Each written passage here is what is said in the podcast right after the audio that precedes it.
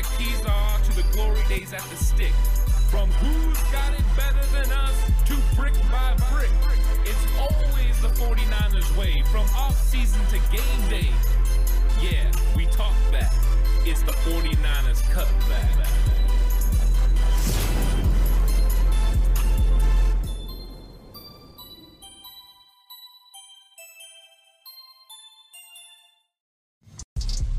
49ers Cutback Podcast time. Welcome to the show. Time to talk about another undrafted free agent and a guy that's been on everyone's mind, Khalan Laborn out of Marshall. What an exciting prospect. Going to get it all into it in this episode and start talking about the impact of an undrafted free agent and can another undrafted free agent potentially make this 49ers roster. So thanks everyone for coming through. Like the video if you can. Subscribe to the channel if you haven't already on the push for 4K. So, Khalan Laborn, what an interesting guy. Now, I'm a Florida State fan, so I was aware of who Khalan Laborn was before. He was at Florida State before ultimately transferring to Marshall. At Marshall, he had a tremendous amount of success in his last season there. He had over 1,500 yards rushing. He's explosive, he's fun.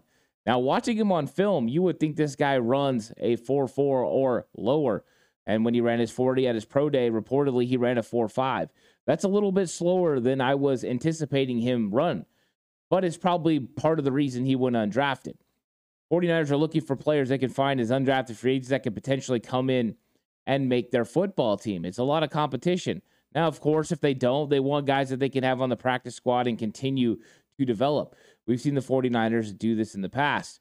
Other undrafted free agents have made an impact on their team, including Matt Breida, so 49ers had Jordan Mason last year. Came in, was able to make the 49 53 man roster and never looked back.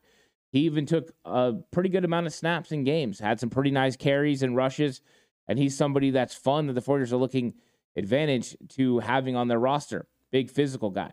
Laborn is different than Jordan Mason as far as big and physical. Laborn doesn't exactly have the size Jordan Mason does. At 5'11, 198 pounds, He's a different build, yet he breaks tackles at an alarming rate.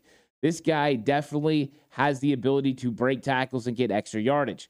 This is probably something that was very appealing to the 49ers training group uh, and draft group because looking at him and you can see somebody that could potentially fit into what the 49ers want to do. Khalan Laborn uh, is a solid player. I, I like this film. Uh, when I started hearing everyone talking about Laborn, I decided, hey, I need to take a deep dive into this guy and watch more film of him at Marshall. So I did. And I put on some of the game film and I saw a guy that was uh, very instinctive, who had enough speed when he got around the outside to be able to break uh, for long touchdowns. I saw a guy that felt comfortable catching the ball in the backfield and definitely fitting into what a 49ers would like from potentially a third down back. So he's definitely somebody that makes sense for the 49ers. He's a scheme fit in every avenue in every way. And of course, if you're a 49er fan, you have to fall in love with an undrafted free agent, uh, especially a running back, right? That you're going to root for, cheer for, and expect to come up and make the team. And with the 49ers' success with undrafted free agents, including Matt Breida, Raheem Mostert, Jeff Wilson Jr., and Jordan Mason, why would you not, right? Why would you not think that Laborn has an opportunity to make this team? I do see a lot of the strengths, the ability, the speed, uh, the quick acceleration, the catching ability out of the backfield.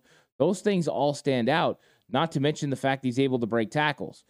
But what are some of the things that Laborn struggles with? Well, one thing I noticed was he did rely on his speed a little bit more than his vision. And what I'm talking about is there were opportunities for him when he was running the football in his team in college to turn upfield and get yards earlier, where he was supposed to go through the line of scrimmage earlier and get vertical then. And he would go ahead and stretch it out to the outside. Now, a lot of times those plays still worked out.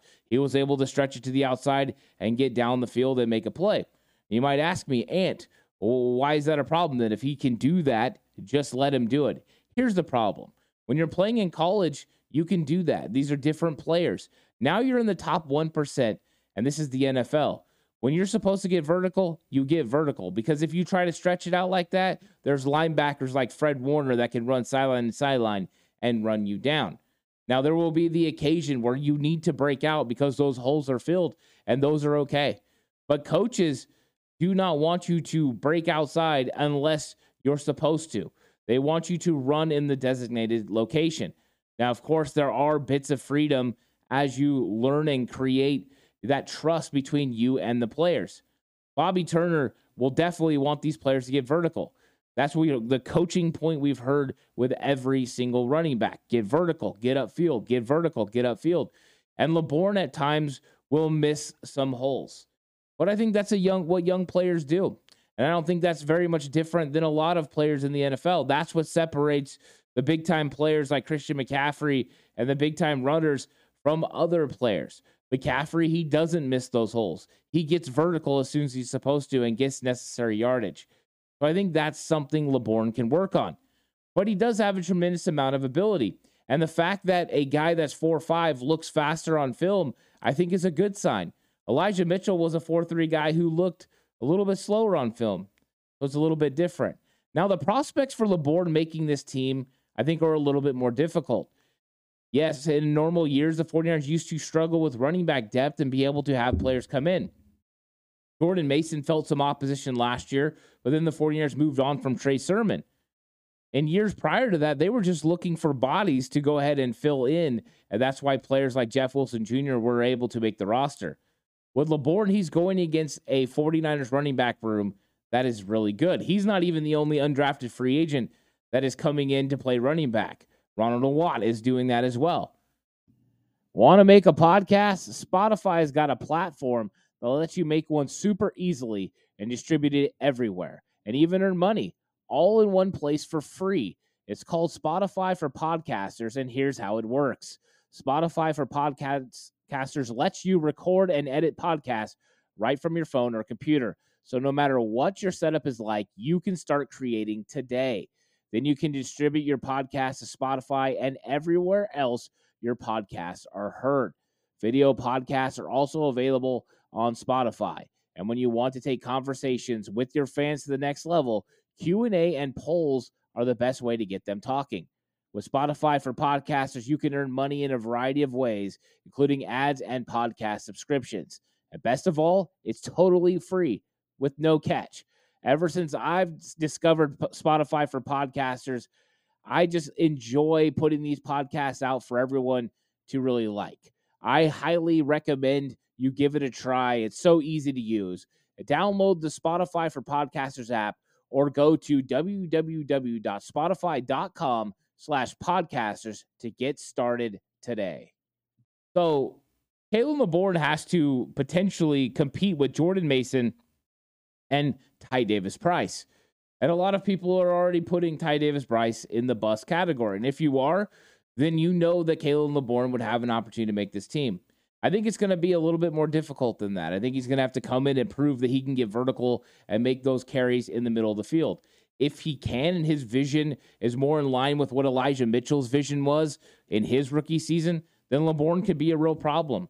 This is a guy that was recruited as an athlete out of college, a guy that could do it all catch the football, uh, play in the slot, be able to run.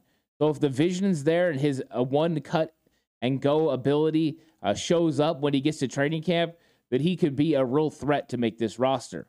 Just not easy because you have guys who have not only done it, uh, but have proved to the coaching staff that they can do it. Christian McCaffrey, Elijah Mitchell, there's no questions with them. Jordan Mason, I'm sure they're extremely high on, and he brings something different than the other ones do that physicality and tough running to get the extra yard. Ty Davis Price is the one, right, that Laborn is going to potentially be competing with. And Ty Davis Price has an advantage of having year up, but they're different players. They're about the same speed, but Ty Davis Price has an extra 15 pounds on him. That could be very pivotal.